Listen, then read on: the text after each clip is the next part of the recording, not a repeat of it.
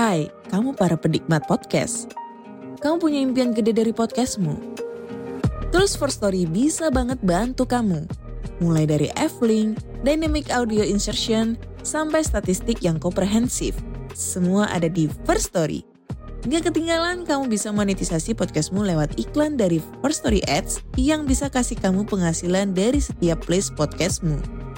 Yuk gabung sekarang dengan klik di firststory.me. Sekali lagi, klik di firststory.me. Mari kita bawa mimpi podcastingmu menjadi kenyataan.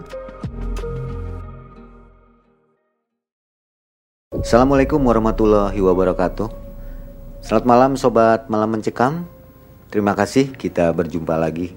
Saat ini saya Mang Ei dan tim berada di kediaman Kang Uday. Siapa itu Kang Uday? Pasti di antara kalian semua sudah tahu ya.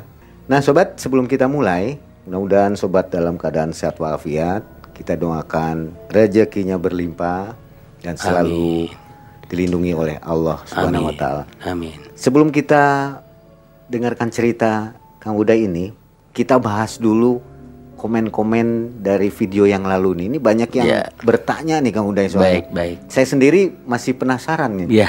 Ada kita sarikan aja ada empat Boleh. ya empat ini empat pertanyaan. Kita mulai pertanyaan dari Agus Haris Kang Uday. Pertanyaannya seperti ini. Wow, saya kaget hampir setengah triliun. Ya. Bapak seperti ini punya utang buat apa nggak masuk akal? Setengah triliun apalagi di tahun lama. Hmm. Pabriknya jalan apa bro? Jangan bohongi masyarakat demi konten. Ya.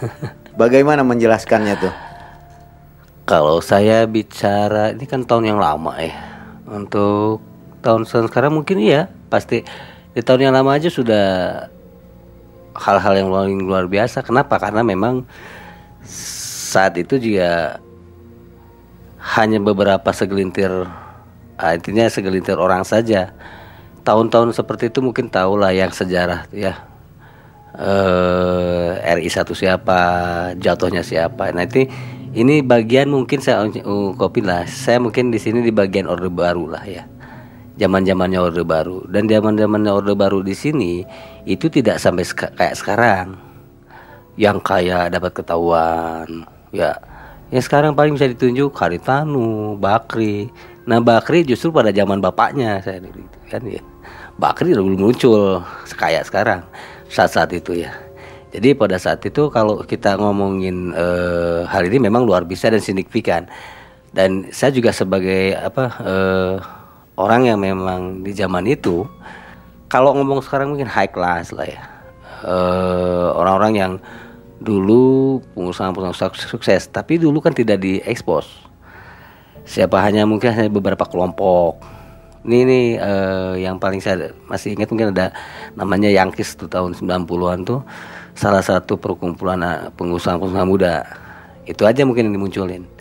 Tapi di luar itu yang kita tahu yang memang eh, ya kalau yang tahu di di di zaman-zaman itu itu memang nggak ada.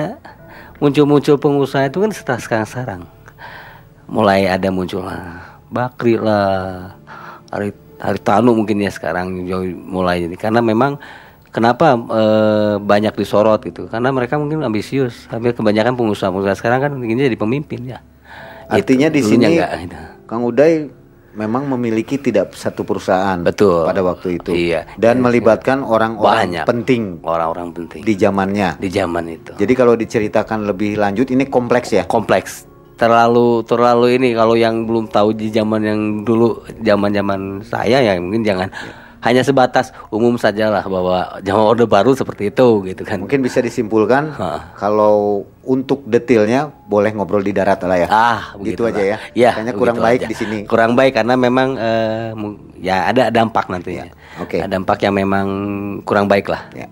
gitu Jadi yang jelas setengah T ini Ya. adalah nyata, Nyata dan, dan- tidak bohong. tidak bohong dan itu tidak dari satu perusahaan ya yang saya jabarkan mungkin di sini untuk di 400 itu tidak satu perusahaan. Saya mem- memiliki beberapa perusahaan sampai zaman saat itu. Ya. dari atau mulai dari tahun 90 saja dari percetakan terus belum di perkebunan samain gitu kan belum di bidang eh, konstruksi saat itu konstruksinya dibagi bagi dua ada kon, eh, teknik sipil ada yang memang eh, mechanical itu saya juga ikut ikut gabung di situ ada beberapa perusahaan yang memang mas sekarang ada masih ada yang masih berjalan ada yang memang sudah terkubur terhapus nah itu perusahaan-perusahaan yang besar gitu Jadi Kang Uda ini kenalannya gaulnya lah istilahnya dengan orang-orang Ya. yang yang zaman dulu nah, yang sekarang juga masih harum nih namanya. mungkin ada beberapa orang lah ada Oke. beberapa orang yang masih memang bercongkrol di atas gitu ya. Pasti nggak percaya kan? nah Pasti nggak percaya subscriber. Ngobrol di darat. Oke. Ini kalau dijelaskan nggak habis wow, semalam nih. nggak habis malam. nah, itu nanti eh, mungkin ada salah satu pembuktian-pembuktian yang memang saya justru saya takutnya kalau dibuktiin. nah ini yang Masalah yang jadi ya. masalah. Oke. Kita lanjut ke pertanyaan Oke. kedua. Makasih. Yang kedua dari Rizal Asbari. Ini komennya satu bulan yang lalu nih. Boleh, boleh, boleh. Salut saya Kang, Anda adalah sosok ayah yang betul-betul menyayangi keluarga. Akanglah seorang laki-laki yang disebut pejantan tangguh. Waduh. Hmm. Semoga Akang beserta keluarga selalu dalam lindungan Allah. Amin. Salam kenal Bang, saya Rizal dari NTB. Amin. Mungkin ini mah bukan dijawab ya. ini support Kang Uday beserta keluarga. Ya, terima kasih, terima kasih. Lanjut ya. Ya. Dari Sri Budi Purwanto satu bulan yang lalu juga luar biasa Bapak ini. Tahun 96 masih muda sudah punya harta 600 miliar. Tuh, Salah satu orang terkaya di Indonesia waktu itu ketika dolar masih 2000-an. Betul. Saat ini setara 10 T. Ya, Sekaya Haritanu. betul. Yang tadi ya. Betul, tadi sudah dijelaskan. Mirip Jam seperti itu ya? Mirip seperti itu. Dan kalau sekarang mungkin tertusuk tadi saya ucapkan ya, kalau zaman-zaman sekarang udah ketahuan siapa sih yang kayak kalau zaman dulu nggak bisa. Terselubung. Belum terselubung. Ya. Itu bedanya zaman dulu sama sekarang. gitu. Ya. Tapi dengan siapa dekatnya gitu. Jadi kalau zaman dulu itu punya suatu perusahaan yang besar otomatis akan berhubungan dengan orang-orang yang sama ya. Ya. Kurang lebihnya gitu. Akan seperti itu di dalam lingkungan yang sama. Oke. Baik. Baik. sekarang gitu. Paham. Kalau ini saya paham nih. Siap. Mudah-mudahan pemirsa juga paham. Amin amin mudah-mudahan. Oke, yang terakhir, pertanyaan keempat dari Siswandi Effendi, Kang Uday terlalu lupa dengan sodakohnya. Memang. Cucilah harta yang didapat Kang Uday dengan sodakoh. Insya Allah rizkinya pasti lancar. Memang. Semoga Kang Uday terus istiqomah dan selalu mengingat Allah. Amin. Amin amin amin. Terima kasih atas dukungannya. Apa memang iya seperti memang itu? memang seperti itu adalah salah satu-satunya yang harus ya harus saya lakukan. Saya habisin semua dan apa yang Pak siapa Pak Siswandi. Siswandi mungkin sekarang eh, ada sedikit atau artinya apa yang saya punya ini udah saya pasrahkan semua. Dan saya mencoba dengan hirup apa adanya sekarang. Nah tinggal di sini ya dengan apa adanya tidak seperti dulu gitu. Dan mungkin itu salah satunya lah. Baik. dan saya mudah-mudahan bisa didekatkan dengan Allah. Terus dan saya cita-citanya pengennya ya husnul khotimah. Ya. Nah, sobat itu empat komen yang kita pilihkan untuk Anda mewakili yang lainnya. Mengapa Kang Uday ini punya uang miliaran kok sampai nggak ada sisanya sama sekali? Nah, ini jawabannya ada di kisah yang sekarang. Iya Setelah Kang Uday melakukan ritual betul nikah dengan jin yang Iya. nggak jadi, Iya. nah, ada efek dari situ. Sobat malam mencekam, inilah Kang Uday dengan kisah lanjutannya setelah mengalami keterpurukan yang luar biasa. Banyak kejadian-kejadian yang mengherankan. Kita dengarkan bersama. Silakan Kang Uday.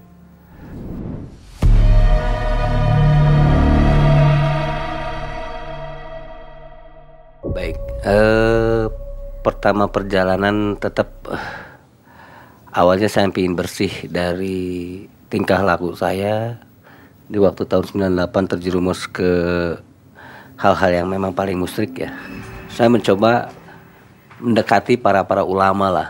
Jadi tidak di satu tempat ulama yang memang eh, kondang mungkin ya atau gitu. Saya coba saat itu saya pulang ke ke Banten. Ke Banten memang setelah ketemu seorang salah satu kiai itu saya dapat wejangan segala macam dan saya sempat bermalam di sana Tahun berapa itu? tahun 2009 saat itu. Setelah itu saya pulang ke Bandung. Nah, sampai di Bandung di daerah antara Bandung dan Kabupaten Bandung itu tahu-tahu saya pingsan di motor, saya terjatuh di motor. Setelah saya siuman, saya mendapatkan secari kertas yang ada nomor telepon. Itu yang saya saya juga bilang ini tidak di luar nalar itu. Saya telepon langsung. Pas di telepon sudah jawabannya malah, wah Kang ditunggu kota di sini udah lama. Sok ke sini aja langsung. Saya nggak nyangka itu udah atau jauh gitu. Karena dari Cangkorah ke tempat Pak Haji ini lumayan jauh. Itu yang saya ya saya sendiri juga nggak tahu eh di luar di luar nalar gitu ya saya coba hidupin motor dan saya ikutin apa naluri lah ikutin motor ya belok gitu. Tahu-tahu ke tempat itu gitu. Yang saya inget ya lewatin salah satu tempat polisi lah di kabupaten kayak gitu ya.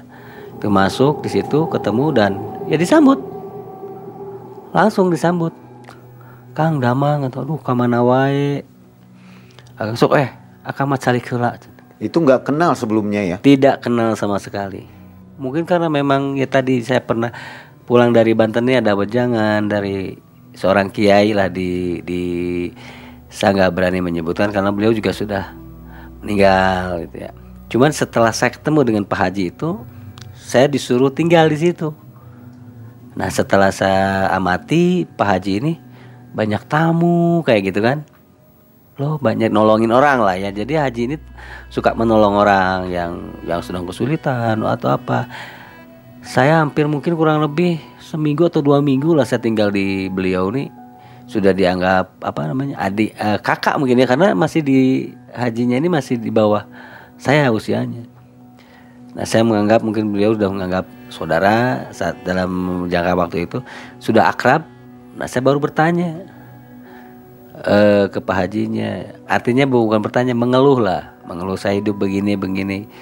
Yang saya ceritain itu sampai saya coba untuk bisa ini ya beliau menerimanya. Ya alhamdulillah, ya mudah-mudahan Allah ngasih jalan sesuatu jalan yang memang ya kita ikutin aja apa apa ininya gitu kan. Cuma pada saat saat saya lihat tamu ada ada suatu apa namanya ritual lah kayak gitu masuk ke sebuah ruangan apa saya terbersit bisa nggak sempat sempat begitu aja berpikir bisa nggak ya dapat uang nggak gitu?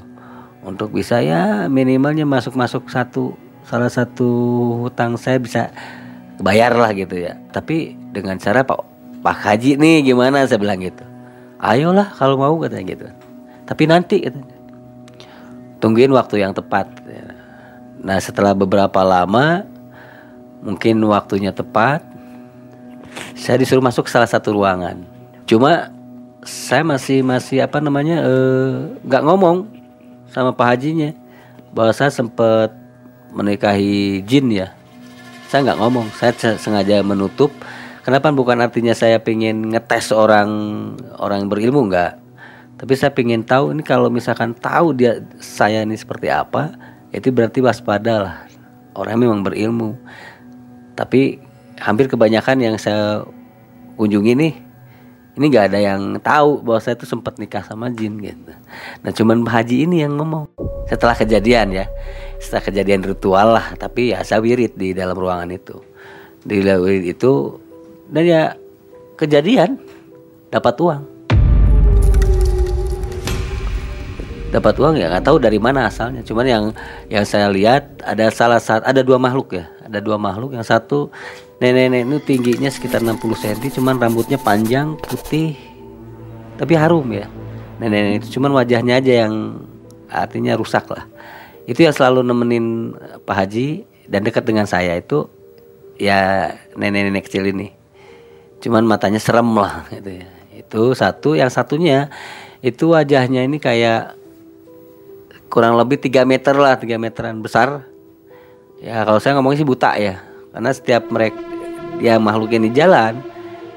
Selain saya yang merasakan bunyi suara langkahnya itu yang siap yang orang yang ada di situ juga ngedengar dan biasanya makhluk datang itu memberi sesuatu sama yang sedang ritual di ruangan itu.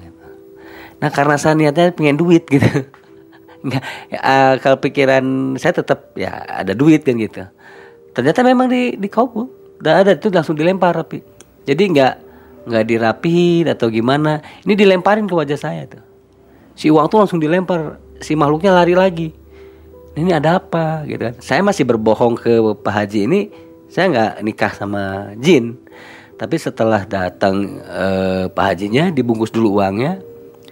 Itu dibungkus saya pas ngobrol sama Pak Haji Pak Haji nanya sama saya Kang katanya jangan bohong sama saya tolong jujur sama saya.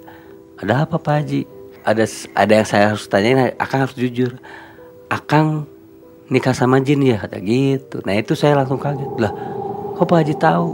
Cuman Pak Haji ini yang tahu saya nikah sama jin. Padahal saya nggak ngomong gitu. Coba jujur katanya. Wah ini berat Kang katanya. Hati-hati ini berat nah setelah ngomong begitu Pak Haji langsung berdiri. Jadi kayak di belakang diserang dari saya itu kayak diserang gitu. Dan itu saya rasa dan saya lihat juga gitu makhluk yang memang dulunya cantik. Saya lihat tuh cantik yang minta ampun lah nggak ada manusia secantik dia itu pas saat yang aslinya dia datang itu oh, ya kayak manusia wajahnya kayak perempuan lah gitu. Cuman ya itu tadi ular, ular yang sempat saya ngomong di waktu syuting pertama tuh itu ular. Sebuah tubuhnya tuh ular. Dan itu eh, Pak Haji ini melakukan perlawanan Ya, saya hanya pertamanya hanya menonton, cuman Pak Haji hanya kasih aba-aba, Kang awas katanya. Cuma si awas tuh karena saya lihat si ekor ini mau banting saya gitu. Saya loncat, cuman ekornya kena ke barang-barang yang ada di ruangan itu. Itu juga tamu-tamu yang di luar tuh dengar ada ada kasus ribut itu ada tahu ada ada apa. Cuman Pak Haji nutup jangan dulu ada yang masuk katanya. Pak yang saya lihatnya Pak Haji berkelahi lah. Dan itu ada Pak Haji kena ini uh, wajahnya kena kayak kayak kecakar gitu. Timbul hati saya tadinya lemes biasa-biasa jadi emosi gitu. Saya lawan. Bareng sama Pak Haji ini saya lawan. Saya lebih baik mati sekarang saya bilang dengan dia. Daripada saya uh, dimatiin sama dia lebih bisa matiin dia gitu. Saya berani bertarung gitu. Tapi kan saya nggak punya ilmu Pak Haji yang punyanya. Gitu. Pada saat itu saya bingung melakukan apa. Cuman emosi yang saya timbul ini meledak gitu. Jadi eh, saya lanjutkan lagi itu di ruangan itu saya kejar. Karena Pak Haji nggak berani kejar karena memang muntah darah. Pak Haji saya muntah darah juga nggak kejar saya yang kejar. Cuman si makhluk ini dan yang para tamu juga tahu ada ada sesuatu yang melesat keluar katanya gitu. Kejadian itu bisa beres setelah diobatin Pak Haji udah diobatin saya memang nggak luka sama sekali cuman barang-barang di dalam ruangan itu hancur. Uh, barang-barang yang di situ tuh ada ada batu yang pakai kujang tuh ya di rumahnya Pak Haji itu. Ini hancur. Hancur meja-mejanya ada Al-Quran juga itu berantakan itu, itu uang yang, yang dikasih ke mana? Ah setelah e, beres Pak Haji ini itu nggak langsung dibuka atau apa itu karena diikat sama kain hitam saya suruh istirahat dulu sekitar sekitar satu malaman lah. Tenang aja Kang katanya. E, beliau panggil saya Akang ya. Tenang aja Kang nanti kita buka katanya. Dan uang itu real. Asik karena saya masih ada sedikit penasaran. Takutnya sihir gitu kan? Saya coba periksa ke, ke ruangannya Pak Haji ini. Nggak ada apa-apa. Terus saya coba naik ke pura-pura. Ada listrik di atas gitu kan? Dan itu nggak ada. Cuma yang heran dulu saya nggak pernah rasa apa ada rasa takut ya. Pada saat naik naik ke apa e, lorong atas itu merinding lah gitu. lain suasananya. Dan itu nggak ada celah-celah sama sekali. Nah saya berpikir secara logika uangnya dari mana gitu kan gitu. tapi yang saya lihat itu makhluk e, raksasa ini yang ngasih tapi kayak ngasih gimana ya? Dilemparin lari gitu. Ternyata larinya karena mungkin si ini yang yang raksasa ini memang mengawal alam ya pegangan Pak Haji atau apa gimana? Sebesar apa bungkusan uangnya? Eh uh, kalau dihitung tuh kurang lebih 300 jutaan lah. Bahasanya sih yang keluar Pak Haji jangan sampai ketahuan oleh hikmah katanya gitu. Loh apaan? Saya belum tahu ya itu apa. Jangan sampai ketahuan. Ini kita manfaatkan aja walaupun datangnya dari hal-hal seperti apa tapi mudah-mudahan hanya saja karena saya lihat sejarahnya memang kemarin sempat nikah sama jin dan jinnya itu kemarin katanya udah dilihat oleh semua orang oleh kita kita lawan gitu. Ya artinya apa? Wayahna cina uang kita kita manfaatkan bagi orang banyak aja. Karena kebetulan di wilayah Pak Haji ini di gangnya ini masih tanah gitu ya. Saya cuma terbersit itu ada satu lagi tempat dan itu masih sekarang sih ada masjidnya. Jadi dibikinin masjid sama jalan. Jadi jalan sepanjang gang itu dia aspal sampai keluar sama bikin masjid. Jadi sepeser pun uang itu tidak masuk ke saya. Tapi ucapan Pak Haji mudah-mudahan ini salah satu jalan kemudahan untuk ke sana. Nah di situ cuma ada satu yang memang nggak boleh. Apa yang harus diomongin dan dibawa akang siap nggak? Harus jujur juga katanya. Jujur ke siapa? Ngomong sama istri. Ini istri saya yang di Cimahi itu harus ngomong. Wah di situ waduh. Wah Haji saya bilang nggak berat ini saya ngomong karena ini kasus ini nggak tahu saya begini gitu. Nggak ngomongin ke eh -e, mantan istri itu kan. Ya udahlah katanya. Diomongin berat memang. Di situ karena saya ya sayang keluarga ya ya udah diomongin. Tahu lah. Kasus kawin dengan jin itu. Mm -mm. baru tahu keluarganya itu tahu jadi tambah ternyata kamu kaya nih. Nah itu dari salah persepsi juga jadi mulailah goncang. Ya mulailah apa namanya kehidupan malah makin terpuruk gitu. ya makin jadi beban. Dari awal dari situ ada sembilan tuh udah mulai jadi udah nggak apa harmonis lah ya. Di situ karena saya daripada apa ini nih yang saya saya tekankan di sini jangan bermain dengan gaib itu ya dengan makhluk-makhluk seperti itu ke kita tidak akan jadi masalah gitu tapi akibatnya kepada anak dan istri gitu. Nah, yang sedang heboh sekarang ini kan tentang maaf nih tentang dukun hmm. dan pesulap merah. Ya, ya. Apakah ini mungkin nggak uang itu ada karena trik dari Pak Haji tadi? Eh, uh, kalau memang meyakini ya beberapa kalau memang orang-orang yang tahu mungkin kalau kita balik lagi ini menurut saya ya memang tidak tidak punya sebuah keilmuan keagamaan. Tapi kalau misalnya seperti dukun dukun seperti dukun karena mungkin punya ilmunya. Ada sedikit ilmunya terus ada pesulap merah. Pesulap merah juga karena ilmunya. Satu kebaikan semua juga kebaikan. Tapi kan di luar itu kalau kita yakin sama Allah Allah tuh bisa segalanya jadi mungkin ya untuk ada bisa mungkin. uang ini uang bisa gaib mungkin. ini bisa bisa mungkin. bisa dohir bisa gitu ya? bisa dohir bisa yakin. Kalau yakin sama Allah Allah tuh bisa, bisa segalanya tuh. Kalau yakin ya terhadap diri. Makanya mungkin bagi orang-orang yang berilmu ya kalau yakin bisa terjadi. Allah mah Allah yang punya alamat semua Allah ya. Kalau kita percaya dengan itu kalau yakin kalau kita satu yakin itu apa sih yang nggak bisa sama Allah gitu itu kalau buat saya tapi mungkin pemikirannya para dukun atau para ini saya serahkan ke penonton aja ya. Karena beda-beda tanggapannya orang-orang yang dengan hal-hal yang gaib.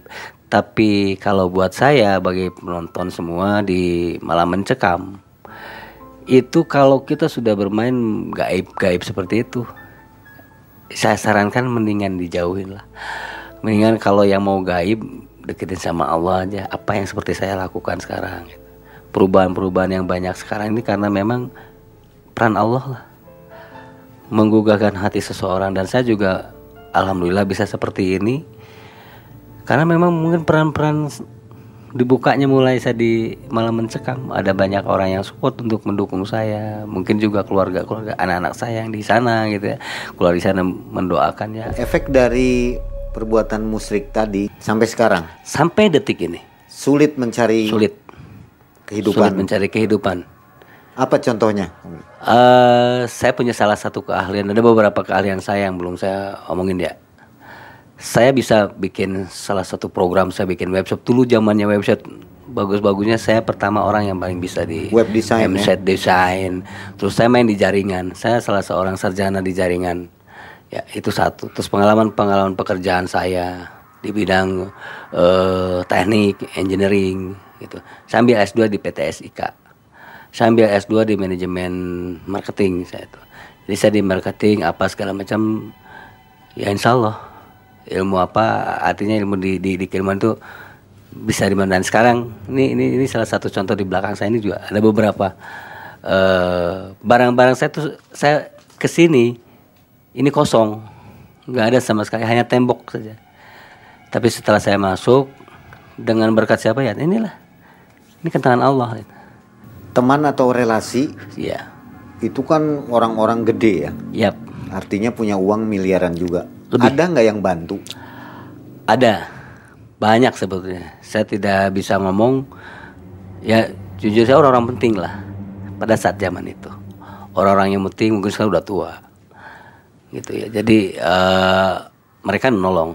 Jadi dari hutang yang 470 miliar nih banyak orang-orang yang menolong dan sampai saat kemarin juga ada yang sesuatu yang kok sudah ada yang bayar. Sisanya ya sedikit lagi lah ya sedikit lagi dari jumlah yang besar itu cuma sedikit lagi dan saya tidak akan bicarakan rupiah aku takutnya menjadi sebuah pembicaraan bagi penonton juga Sampai saat ini makhluk itu iya masih mengganggu, masih. Yang mengakibatkan susah untuk usaha. masih. Itu dialami sampai sekarang. masih. Saya sampai kemarin coba dagang. Dan masih ada buktinya dagang. Dan istri saya juga ikut bantu. Misalnya gini kita beli satu barang. Barang ini harus bermanfaat nih ya.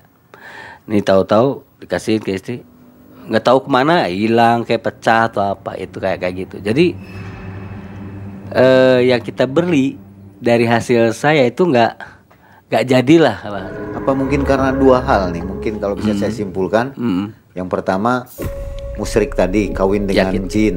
itu kan Yang kedua ya, mungkin uh, hasil uang yang miliaran yang dulunya itu Hasilnya dari- memang tidak. dari hasil yang Salah kurang- satunya itu. kurang baik. Salah satunya memang seperti itu.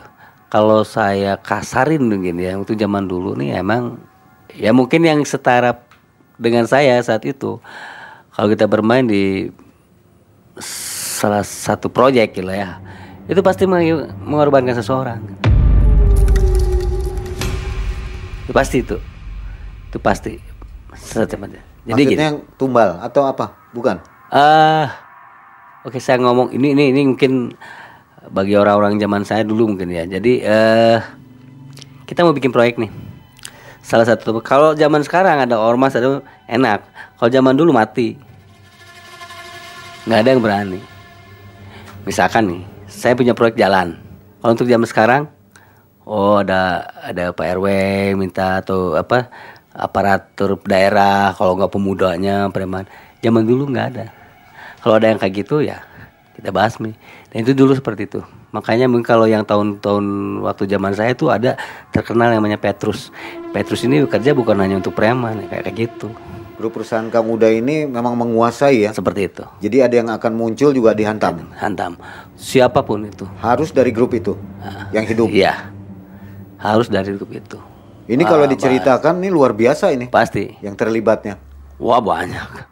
Bisa merubah. Ya saya bersyukur ada reformasi. Makanya sampai nilai sekian miliar itu ya. Nah, karena yang kita kuasai bukan Bandung saja, kita kuasai bukan Jakarta saja, dan kita bukan kuasai Jawa saja, Multinasional ya. nasional dan luar negeri yang kita main. Ini nyerempet-nyerempet politik juga. Ya pasti ke sana, pasti ke sana. Itu makanya saya tadi bilang, saya dapat uang Halal pokoknya. halal pokoknya. Itu ya mungkin salah satu dampak karena yang saya pernah saya saksikan dulu dulu ya itu ini prospek dulu nih saya lagi enak-enak kerja nih. Yang penting gedung saya berdiri di situ.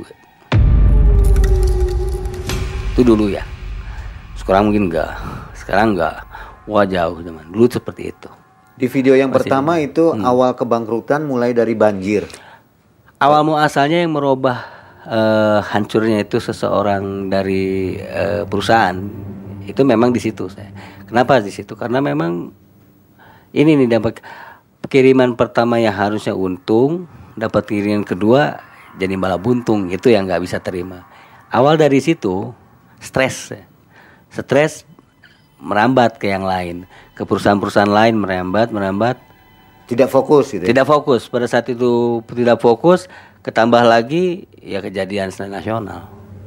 Ada nggak seorang pengusaha pengusaha pada saat itu reformasi yang maju nggak ada. Kenapa langsung memilih ke goib kawin dengan jin nggak ke Nah teman-teman betul. dulu? Saat itu kan grup kita udah artinya hengkang lah, nggak ada ya artinya nggak ada di sini. Ya nggak ada lagi yang namanya stres nggak ada jalan lah gitu. Cuma ada satu orang yang ngobrol itu di kantor. Oh pak gini aja tertarik dengan bahasa itu. Ya awalnya saya nggak percaya dengan gaib, saya nggak percaya. Makanya dari tahun 96 ke 98 ini saya terjun ke nikah sama jin ini nggak langsung saya nikah jin itu kan saya panggil jadi saya tuh biaya ini mungkin kalau yang cermat ya eh, waktu video pertama tuh sebelum saya terjun ini karena saya kadung kok nggak ada yang berhasil gitu. Saya biayain buat apa sugih ke pocong lah apa gitu. Saya biayain mereka gitu. ritual-ritual kan saya sempat ngobrol itu Malah dimanfaatkan ya. ah, ah, kok nggak ada yang berhasil? Timbul lah wah udah saya sendiri. Nah itu. Satu itu karena ketidaktahuan mungkin ya emosi ya iya gitu. Terjerumus lah kayak begitu Kalau terjadi menikah dengan jin pada waktu itu, ini kisahnya udah lain. ya kalau kayaknya nggak begini nih. Nggak ada ada di malam mencekam terus nggak kalau mau jujur saya juga masih masih beranggap bahwa ini saya mimpi gitu. Sekarang ini. sekarang ini kalau mau jujur ini saya mimpi. Ini apa ini dunia nyata saya sampai saat ini. Itu hidup saya. Nah saya, saya dibantu sama seorang ustadz di sini eh, di salah satu eh, ada guru lah ya itu saya satu cuman gitu aja. Kalau mau jujur saya udah nggak mau hidup. Kalau saya nggak yakin sama Allah gitu. Sudah capek. udah capek. Mau apa lagi gitu. Mau kaya mau milioner. Saya pernah. Saya alamin. Sekarang mau sengsara saya lagi ngalamin. Sekarang mau hidupnya apa sih gitu. Saya gitu. Akhirnya kita tanya sama pemirsa kalau udah begini mau ngapa mau hidup sama Allah. Kita tahu sama Allah. Yakin juga enggak? Gitu kan? Siapa yang tolong? Saudara. Teman. Pejabat yang teman-teman kita jadi pejabat teman-teman kita jadi kaya. Ninggalin saya juga. Ya jadi manusia mah bukan jaminan. Berapa lama dulu mengalami kejayaan? Semenjak 87 lah tahun 87 saat itu. 87 saya ke Indonesia di Australia ya flashback dulu ya berarti zaman masa muda ya Berarti mengalami kejayaan Kang Uda ini 11 tahun kurang lebih ya. Iya kurang lebih seperti itu Itu udah bergelimang harta ya. ya Sampai katanya menikah dengan orang Australia. Emang istri pertama saya orang Australia. Itu tahun 87 ya. Gitu. Saat itu ya saya ini kan anak nakal ya. Zaman dulu tahun 87 anak nakal dulu, zaman sekarang lain mungkin ya. Terus saya main di Bali. Jadi pengamen, anak musik. Anak musik main di situ eh mungkin yang senior-senior di musik ada hafal dengan saya mungkin ya.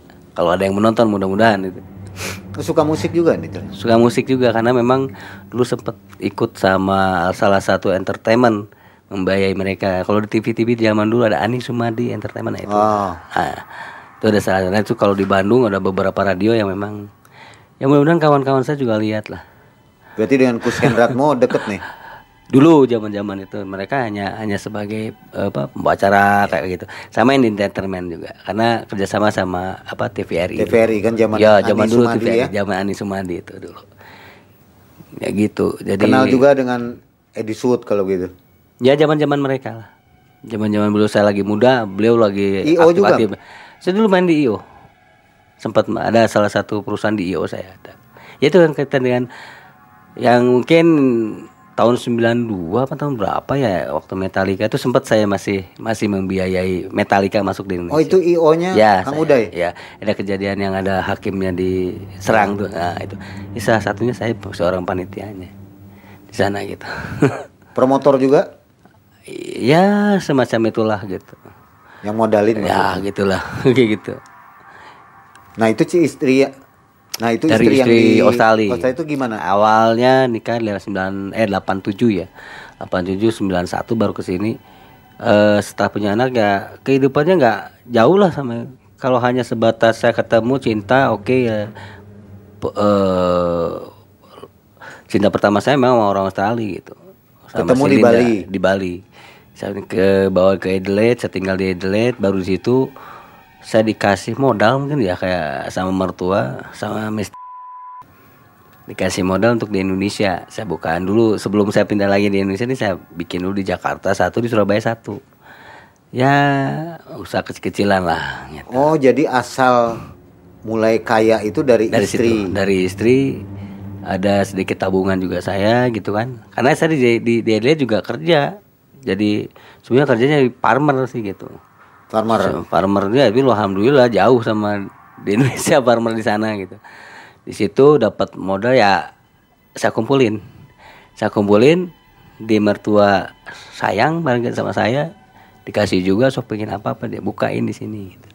di situlah pada saat ada ada sesuatu ya ketemu sama kawan sampai meninggalnya nih sekarang itu udah udah meninggal beliau ya Punya mungkin putra? kalau ya Punya putra, punya anak. ada. Satu di Inggris dia. Masih suka hubungan? udah enggak udah enggak jadi udah masing-masing kehidupan lah. Nah saya meningkat. Ini saya jujur kalau sudah satu meningkatnya memang sama salah seorang pasti seluruh Indonesia pada tahu. Cuman saya nggak berani. Emang mungkin saya akan menghormati Inisial keluarga ibu. Eh lah ya. Inisialnya gitu ya. Oke. Mister saya bilang gitu.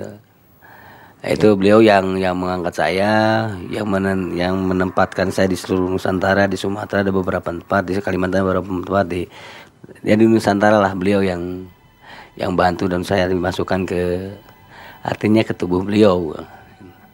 Nah, setelah beliau tidak ada ya itu tadi di awal-awalnya. Ya walau alam lah gitu ya ada peran peran Allah sih sebetulnya. Saya nggak kalau misalnya nggak ada kejadian itu kayaknya saya terus di sana ya terus berkibar nggak ada kejadian saya pengennya sih nggak ada kejadian banjir sebetulnya saya pengennya nggak ada kejadian banjir gitu malahan gitu Sobat MM, percaya nggak dengan ceritanya Kang Uday? Kalau saya percaya, karena saya udah ngobrol panjang. Hmm. Karena di video ini tidak bisa diceritakan dengan bakal gamblang ya. penuh ya Nggak penuh. bakal penuh Jadi kalau mau penasaran, boleh ngobrol langsung lah di darat. Boleh, Untuk kita ambil sharing. positifnya, sharing. Kita sharing dan saya ingin berbagi lah, berbagi ilmu. Mudah-mudahan ilmu yang saya dapat, ilmu yang dari pengalaman hidup saya bisa berbagi untuk menjadikan satu contoh. Mudah-mudahan jadi satu bekal ya solusi buat yang lain. eh, dijadikan satu bahan untuk bisa maju. Insya Allah, Insya Allah gitu. Nah, Kang Uday mungkin akan ada yang mau disampaikan. Jadi pengalaman ini jangan diikuti atau bagaimana iya. pendapatnya? Menyesal sih. Gimana ya? Saya cuman ya secara lahir ya saya tuh mencintai anak-anak dan istri-istri saya. Di satu sisi saya bawa istri saya nih saya kasarnya diajak sengsara. Tapi ya luar biasa mereka mereka masih mau hidup mendampingi saya terus yang yang tidak ketemu dengan saya jauh anak-anak saya di sana juga yang udah tidak dengan saya. Anak-anak saya yang sudah lama tidak pernah ketemu ya secara manusiawi saya merindukan mereka. Sangat merindukan mereka. Tapi itu tadi mungkin nggak ada yang nggak ada yang tahu sih ya hidup saya ini jangan seperti apa. Karena perang yang selama saya itu saya hanya satu untuk mempertahankan anak-anak dan istri saya. Dan saya tidak mau anak-anak istri saya terlibat dengan ini itu satu dan kedua saya tidak mau saudara-saudara saya penonton juga sama semua tidak jadi dampak dari diri saya gitu. Saya tidak mau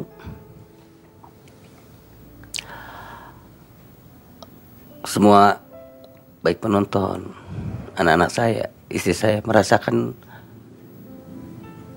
pedih perih. Hidup saya memang kalau mau jujur saya udah gak mau menjalani hidup ini saya udah gak mau. Saya sempat terakhir kemarin dengan Pak Ustadz saya pengennya mati.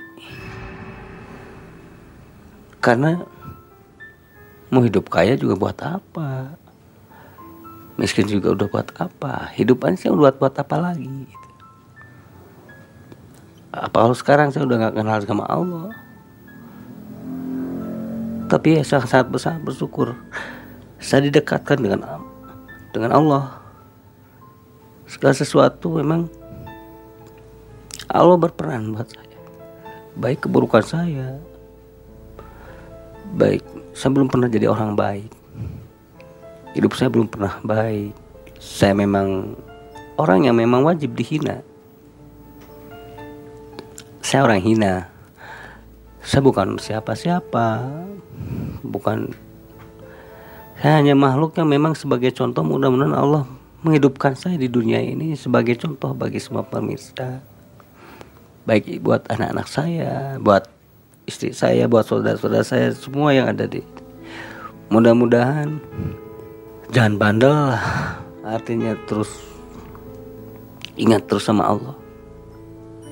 Ya mudah-mudahan ya kalau misalnya diberikan Allah diridhoi Allah saya hanya minta doa sama semua dan saya ingin berdoa sama semua bukan pemirsa di Bandung saja atau di saya sangat bangga, saya sangat